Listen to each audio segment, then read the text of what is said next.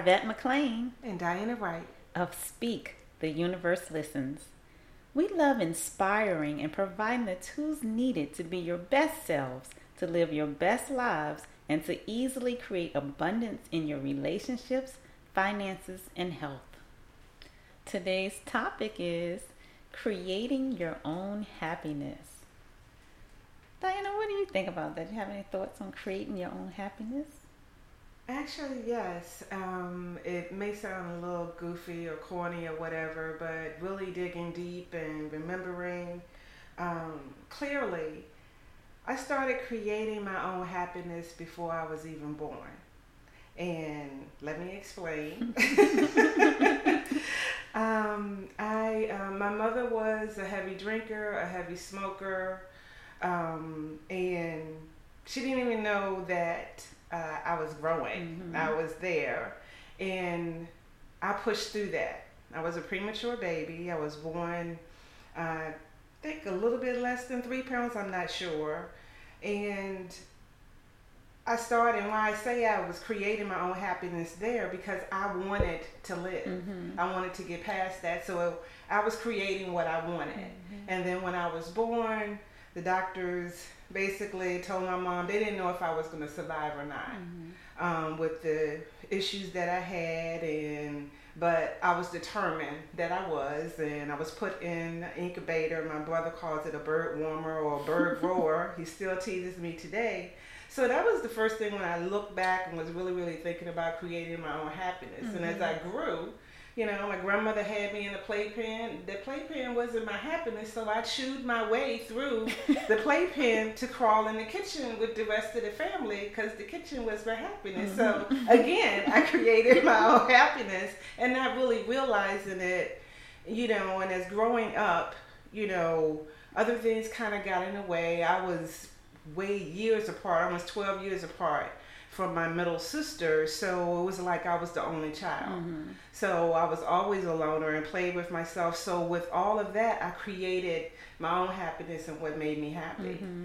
Um, and as growing up a, as an adult, um, I kind of lost that. Okay. You know, I'm not gonna say kinda. I did lose that, mm-hmm. and trying to. My happiness was based on another person. Right. Mm-hmm. So you know, and I'll talk a little bit more, you know, as we go on. But um, I kind of lost it. But in the beginning, if I could have held on to that, mm-hmm. I was mm-hmm. doing that before I wasn't even even here. so um, yeah, this topic is really important to me. Okay, that's yeah. very interesting. I would say mine is the flip of that. Okay. Like I was always very, very sad as a child. Just you know, depressed and that type of thing. Um, never experienced happiness. I thought I was happy when I was 17 years old. Okay. Um, that was when I felt like I felt happiness for the first time. And I just remember, I, I don't know what happened, I don't know what caused it, um, but I just remember all of a sudden it was like God became my best friend. Mm-hmm. And I used to, because I grew up Catholic in the Catholic Church, and um, you know the church is open like twenty four seven, and so I used to just walk over to the church at any time, and I would just sit in there and sit in quietness and solitude, and it was just my joy place. I just felt so thrilled and at peace there, and I used to just talk to God, and um, when other people would be like you know, talking about God and stuff like that, it was like I had a secret like, no, God is my best friend. like, yeah, he might like you, but he's my best friend, you know. So it was like I had this little um, relationship. It was like so lovely and wonderful and warm. And, um, but then my mom had, um, she had gotten raped. And when that happened, I just became angry with God and I just couldn't understand like why would you let something like that happen and so I just never want to talk to God again mm-hmm. right um, so um, that's a whole different story I can take you on a whole different track with that but um, I went back to that place of depression that I had always the place where I had my comfort really was in being depressed. That's all I really knew, except for that brief period mm-hmm. Um, when I felt elation, and I never felt happiness ever again until I was like 22 years old, and um, I took myself through a process. And at the end of that process is when I came out on the other side, and I was like, "Oh, this is happiness." And I realized that um, the happiness that I had before when I was 17, I had conceptualized God as being something outside of myself. And it was like um, my happiness was contingent upon something that was outside of me. And whenever your happiness is contingent on something that's outside of you, if that thing that's outside of you screws up, then there goes your happiness. Mm-hmm. And so, in a sense, that's not true happiness. So, even though I felt good um, in that space, something happened and it just went away. Um, but once I felt true happiness that was not outside of myself, it was from the inside out, it's like it can't be washed away. It can't be wiped away. So even, you know, I can I can be sad, I can have sad moments, but on the inside, I still feel that joy and that happiness and like that never goes away. Wherein before it was sad and maybe a moment of joy, where now is all joy and then maybe a moment of sadness that's backed with joy. Okay. Yeah. Uh, and uh, it's amazing with your um, with your story what you're saying because you said that was the flip. So I flipped also mm-hmm. because I was sad pretty much from a teenager on. Mm-hmm. Um, I lost my dad when I was 16. Um, my dad was my heart.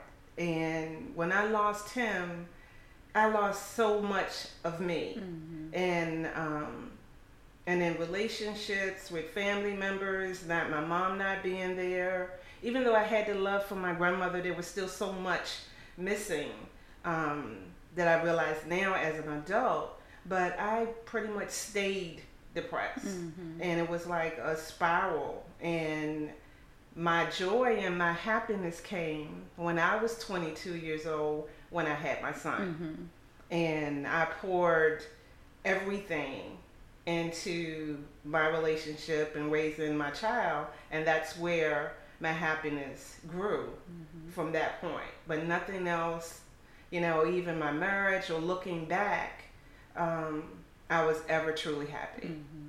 since my dad died.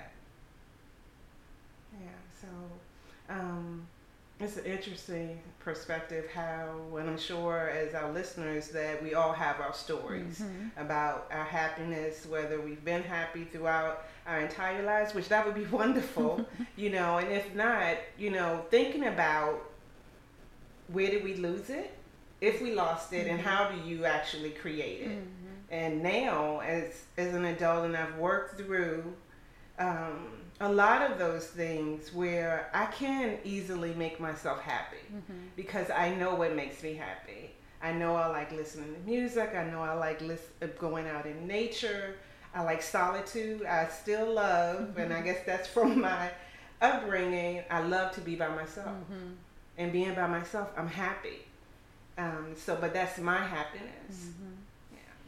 And I think a lot of times um, in relationships, we want other people to make us happy. Exactly. Um, and I, I, re- I had this professor. She was most of the times when I say I had a professor that told us, I'm, mis- I'm talking about the same person. She was just amazing. Um, but she gave us like look, these little nuggets for life. And I remember her saying um, something to the effect of, like in a relationship, you have to have two whole people mm-hmm. um, yeah. in the relationship. Um, another person can't make you happy if, if because they can be doing everything right. Let's say they can do everything right that's making you so happy. They might can do it for two years, but then when they can't for whatever reason, then what happens? Right, right. you know, so you need to be able to step in for yourself and hold up that end. You know, and so, um, but bringing your whole self to the relationship as a whole person instead of somebody that's saying, I need you to do these things in order to make me happy. Mm-hmm. I need mm-hmm. you to to march to this beat so that I can be happy. Right. You know. And um to me those were just such profound words, but I remember also since we're talking about relationships, or since I'm talking about them, I remember I used to always collect little quotes. Like anytime I see a quote and I thought it was, you know, something that touched me in some type of way, I would write it down and I would make these like scrapbooks and I would put the quotes in the book and I put the pictures and you know all this kind of thing. And um, I remember one of the quotes was, um, "It's not so important to find the right person as it is to be the right person." Mm-hmm. And so, her thing about coming to the relationship whole, you know, like to me that kind of like went hand in hand. Um, and knowing that you know as a teenager when you start experimenting with relationships and you know like i need you to behave in this way i need you to do this and if you don't do it like this that means you don't love me. You know if you love me you would do x y and z. You know what i'm saying? And so um, i think her words um, really helped me to see that you know I got I got to bring happiness to myself, not expect it from someone else. Mm-hmm. And interesting that now when you're talking about relationships, you know I was the opposite in relationships. Whatever um, made that person happy, that's what I would be. That's what I would do and I would somehow in my mind, okay, well, this makes me happy too, mm-hmm. even if it didn't, you know, but it was more so my happiness and what I cared about didn't matter. As mm-hmm. long as this person was okay and this person was in my life, I was happy. Mm-hmm. Um, took me a lot of years to to realize that, mm-hmm. you know, um, but I did, you mm-hmm. know, and I think it's so important. Well, at least for me, is to um, love yourself. Mm-hmm. And that to me goes hand in hand with also being a whole person, mm-hmm. understanding that you're not perfect and it's okay not to be perfect, but loving yourself as who you are. Mm-hmm. And if there are changes that need to be made and you can recognize those changes, then make the change. Mm-hmm. Yeah. So I remember the I remember exactly the first day I was happy. And I'm, I think I've shared this story already, um, but it was when I was living in Ohio, and um, I actually took myself through this whole process because I never liked myself. I actually, yeah, I disliked myself. I always disliked myself. I disliked everything about myself. I mean, you know, I might have had a few. I had a few traits. There were traits about myself that I liked, but as a person, I never liked myself. And um, I remember seeing the Oprah Winfrey show, and it was this late. Well, she was a young woman. I'm I'm not even sure if she was older than a teenager, but she probably was in the range of somewhere between 16 and 22. She was a young woman, mm-hmm. and she had been um, tied to the back of a truck and uh, dragged and basically her whole face was dragged off. Mm. And so she had no face. And I don't mm-hmm. know how to explain what that means, but it was like she had no face. And I just remember her being on the show and she was just so peaceful and so loving and she just touched me like at my core because and and then of course they show how she looked before and then how she looked then. And you know she was like somebody that everybody would describe as oh my gosh she's so beautiful. Mm-hmm. like that would have been her look. And um but she was just so at peace and she was just so loving and compassionate um towards the men who had done that to her um and just towards the world. And i was just like how can someone feel like that? Like where does that come, come from? Mm-hmm. And so I was like, okay, if I wasn't cute, you know, could I still be happy? And if and I, I, thought of the things that I thought were most important to me, which was um, that I was smart, that I was kind, and that I was cute. you know, and so I like literally took myself through these exercises like every day. Like if if I wasn't cute, could I be happy? And the answer was no. And it was like if I wasn't smart, could I be happy? The answer was no. And the I mean, not, the word wasn't happy I was using. I was saying, could I be okay? Okay. Um, and um, if I wasn't kind, could I be okay? And the answer kept coming back, no. And I really felt that it was important for me to get to yeses, to be able to say yes. Um, if I wasn't smart, I would still be okay. And so I kept like trying to push myself, like, why wouldn't I be okay? Like, what would make me okay under these circumstances? And I eventually was able to say, you know, if I wasn't cute and if I wasn't, I think if I wasn't cute and if I wasn't, I can't remember. I think it was if I wasn't smart. I, I was able to get to yeses, but if I wasn't kind, I couldn't get. It was hard, harder for me to get to a yes on that answer. But I kept pushing through, and and really like analyzing and like, what does this mean? Why why does it have this power on me? What you know? Why am I defined by those things? Mm-hmm. And as I pushed through and pushed through, I finally was able to get a yes on all three. Um, because what I had finally realized was that whatever, whatever reason I'm here on this earth, I'm going to serve my purpose regardless, no matter what form it, you know, no matter how I look, no matter if I'm unkind, no matter if I'm not smart, no matter what the situation is, I'm here for a purpose. And if I'm if I'm going to fulfill my purpose, then I have to be okay. Like that's the whole point is to come here. To me, I'm here to do something. There's something right. I'm here to do. Mm-hmm. And if I can't not do it, it's going to happen regardless, no matter what, how I show up.